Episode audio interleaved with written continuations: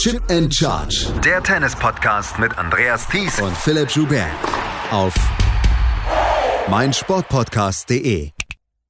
Herzlich willkommen zur Nachtwache von Chip and Charge auf meinsportpodcast.de. Und auch heute bringe ich euch in Kurzform auf den neuesten Stand, was in der Nacht in Melbourne passierte, während ihr schlieft. Die dritte Runde begann am Freitagmorgen. Wenn man sich das mal vor Augen führen mag, 75 Prozent aller Spielerinnen und Spieler aus den Einzelkonkurrenzen sind schon ausgeschieden nach den ersten zwei Runden. Ab jetzt machen sich vor allen Dingen im Dameneinzel sehr viele Spielerinnen Hoffnung auf den Titel. Den Anfang in der Rod Laver Arena machten zwei, man muss es schon sagen, Veteraninnen. Elina Svitolina und Viktoria Azarenka. Azarenka hat den Titel hier in Melbourne schon gewonnen, 2012 und 2013. Svitolinas Karriere ist noch nicht vollständig. Einen Grand Slam-Titel kann sie noch nicht ihr eigen nennen. 4 zu 0 stand es im Head-to-Head -Head für Azarenka. Jetzt steht es 5 zu 0. Azarenka drückte von der ersten Sekunde aufs Gaspedal. Tiefe, wuchtige Returns in den Rallyes gnadenlos gewann Azarenka den ersten Satz mit 6 zu 0. Mit dem eigenen Aufschlag konnte Svitolina fast gar nichts Produktives ausrichten. Azarenka machte mit dem Return sofort Druck. Auch im zweiten Satz war es Einbahnstraße. Das letzte Aufschlagspiel von Azarenka war dann allerdings das längste. Sie brauchte sechs Matchbälle, gewann aber letztlich sicher mit 6 zu 0 und 6 zu 2. Barbora Krejcikova und Jelena Ostapenko waren die nächsten Spielerinnen, die die Rod Laver Arena betraten. Krejcikova wurde vor dem Turnier schon zu den Top-Favoritinnen erkoren. Zu stark war ihr Jahr 2021, zu souverän auch ihre beiden ersten Auftritte hier in Melbourne. Doch Jelena Ostapenko dachte gar nicht daran, sich hier kampflos in ihr Schicksal zu ergeben. Ostapenko, die oftmals auf Hit or Miss geht, also mit vollem Risiko spielt, brachte ihr Spiel mit viel Ruhe und Überlegtheit durch.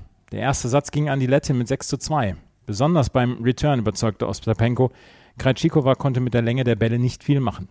Auch im zweiten Satz erstmal das gleiche Bild. Ostapenko fand die Linien, spielte mehr Winner als Unforced Errors.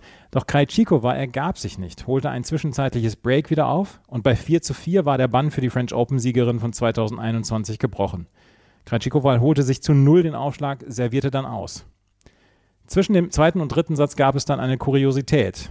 Krejcikova überzog ihr Toilet Break und bekam damit eine Verwarnung. Diese Regel, dass fünf Minuten nicht überzogen werden dürfen, wurde nach den Kontroversen um Stefanos Tsitsipas bei den US Open eingeführt. Im dritten Satz konnte sich Krejcikova dann ein frühes Break sichern. Doch sie musste immer wieder in den eigenen Aufschlagspielen kämpfen und Breakbälle abwehren. Mit einer gehörigen Portion Nervenstärke und auch ein bisschen Glück bei den abgewehrten Breakbällen gewann Krejcikova am Ende mit 2 zu 6, 6 zu 4 und 6 zu 4. Sie trifft im Achtelfinale auf Viktoria Azarenka. Das Match der Nacht lieferten sich Paula Badosa und Marta Kostjuk.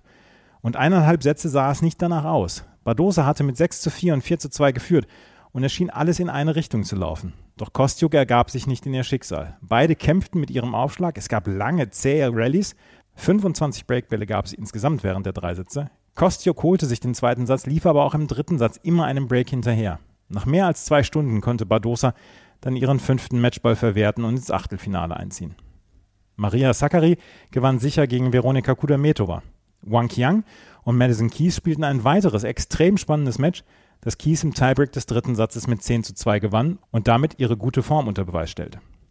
Bei den Herren ist ganz früh erst ein Match beendet worden. Miomir Kaczmanowicz besiegte Lorenzo Sonego in vier engen Sätzen. Kaczmanowicz wäre der erste Gegner von Novak Djokovic gewesen. Da der nicht antreten durfte, nutzt er diese Auslosung. Kurz vor Veröffentlichung der Nachtwache hat auch Gael Monfils sein Match beendet. Gegen Christian Garin zeigte er eine sehr, sehr seriöse Leistung und siegte in drei Sätzen und steht im Achtelfinale. Gael Monfils, der Mr. Seriös hier bei den French Open, auch ein Bild, an das man sich gewöhnen muss. Im Herren-Doppel mussten Kevin Krawitz und Andreas Mies zu ihrer zweiten Runde auf den Platz.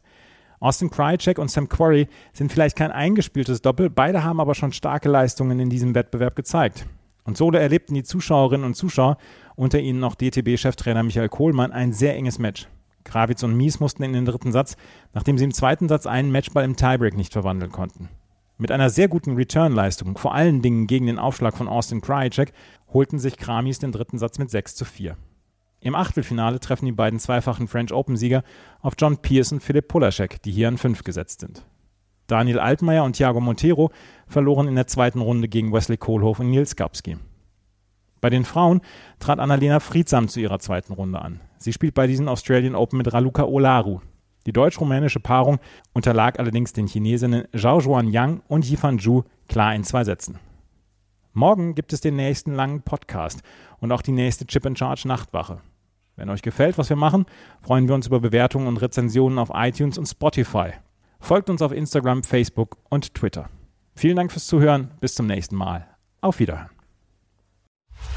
Chip and Charge. Der Tennis-Podcast mit Andreas Thies und Philipp Joubert. Auf meinsportpodcast.de.